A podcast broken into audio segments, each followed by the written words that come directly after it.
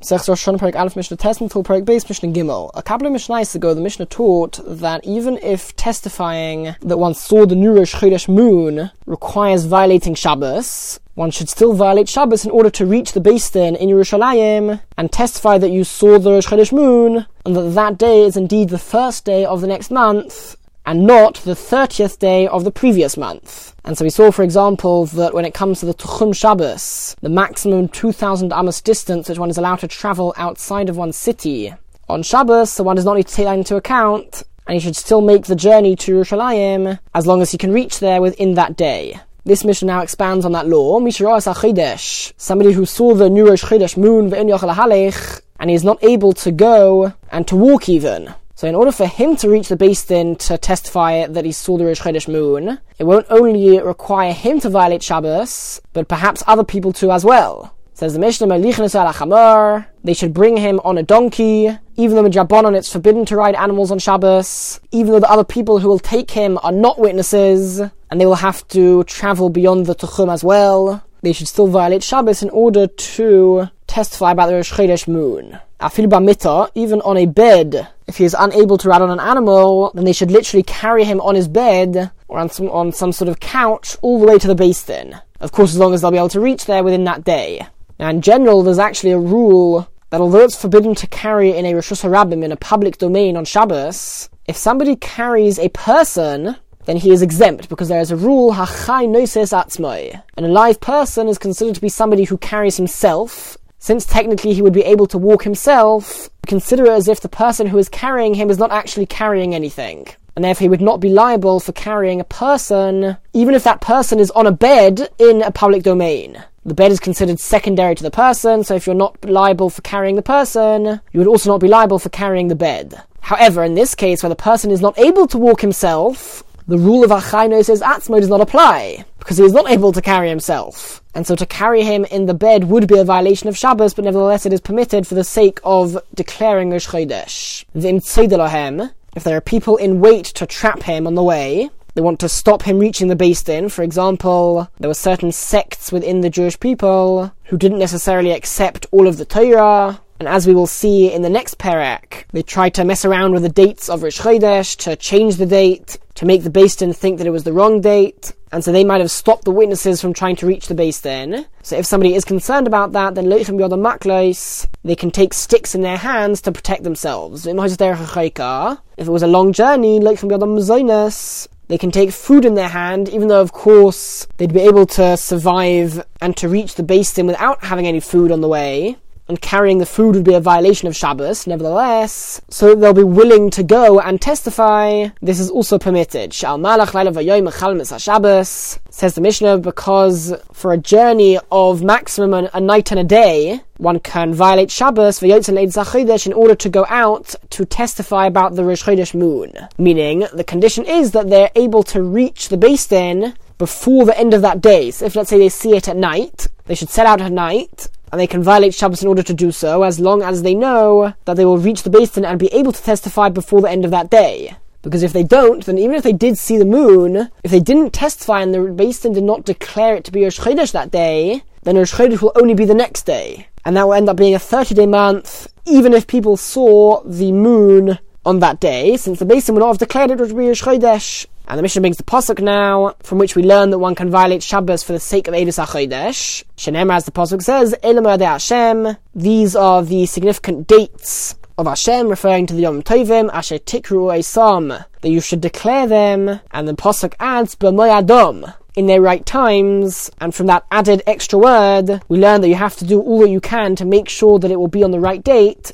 even if it requires violating Shabbos. Parak Aleph, the focus of the first half of the second parak are a couple of changes which the Beis made to how they would accept the witnesses for Kiddush HaChodesh, and also how they would proceed after declaring Rosh based on the misbehavior of certain groups amongst the Jews who wanted to cause trouble and to affect the date of Rosh Chodesh, as will be explained. Now, the two main groups in Klal Yisrael who were responsible for this were known as Tzedukim and Baisusim, named after their original leaders, Tzadok and Baisus. And this was a group of people who sort of veered off the correct path and in general only accepted the Torah B'chsav, that which is written in the Torah itself, but not the Torah Bal Peh, which includes the Mishnah and the way to explain the Torah that has been passed down throughout the generations. And therefore certain Pesukim they read literally in their own interpretation, and so they come out with many other laws which are not correct. One such example is when it comes to the Korban Omer. The Korban Omer is brought on the second day of Pesach, and the Torah says that from when that is offered, 50 days should be counted until Shavuos. So Shavuos would be 50 days after that, which would be on the same day of the week as the Korban Omer was offered.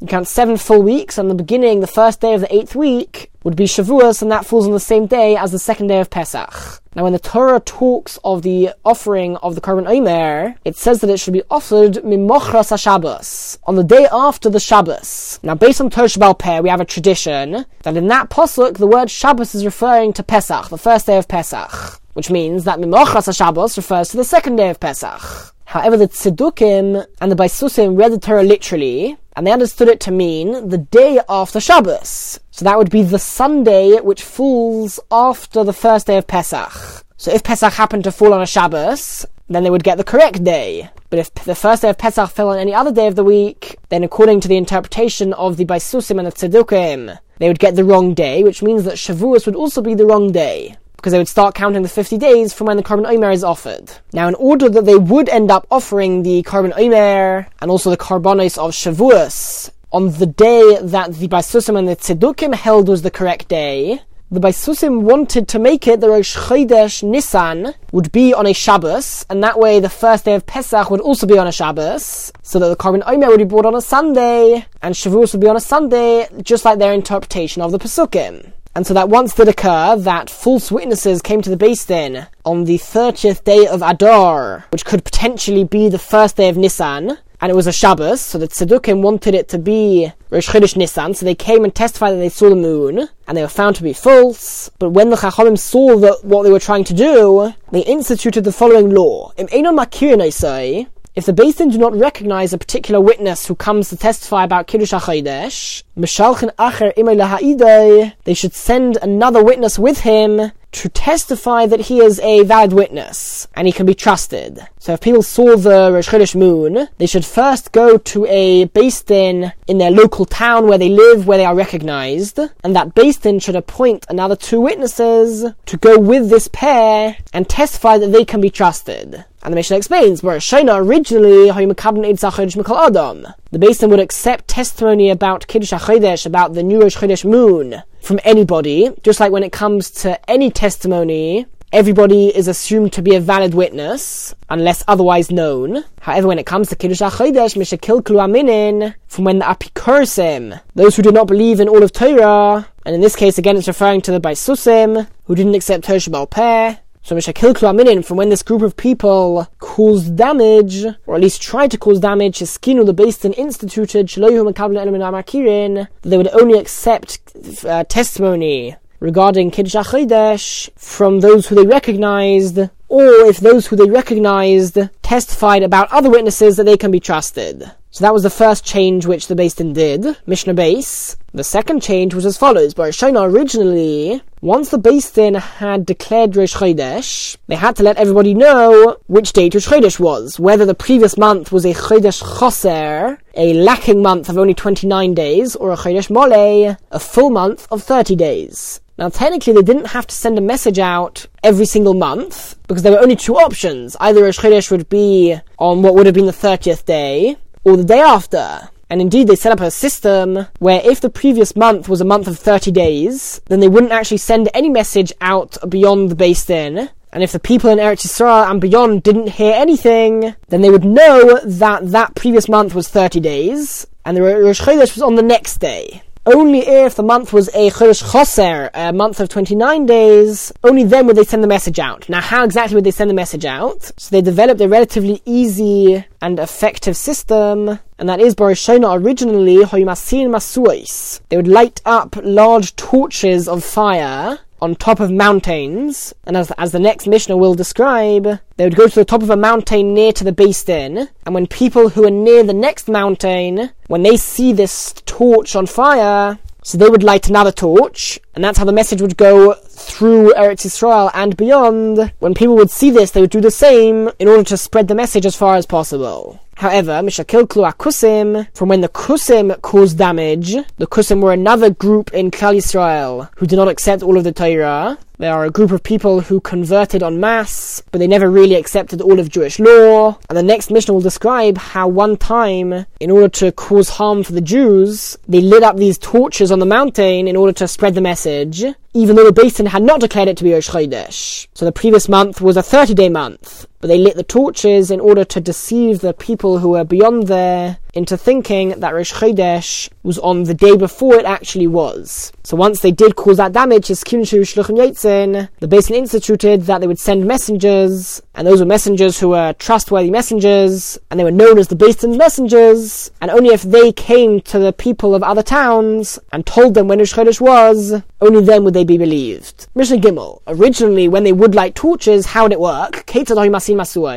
How would they light up, light up these torches?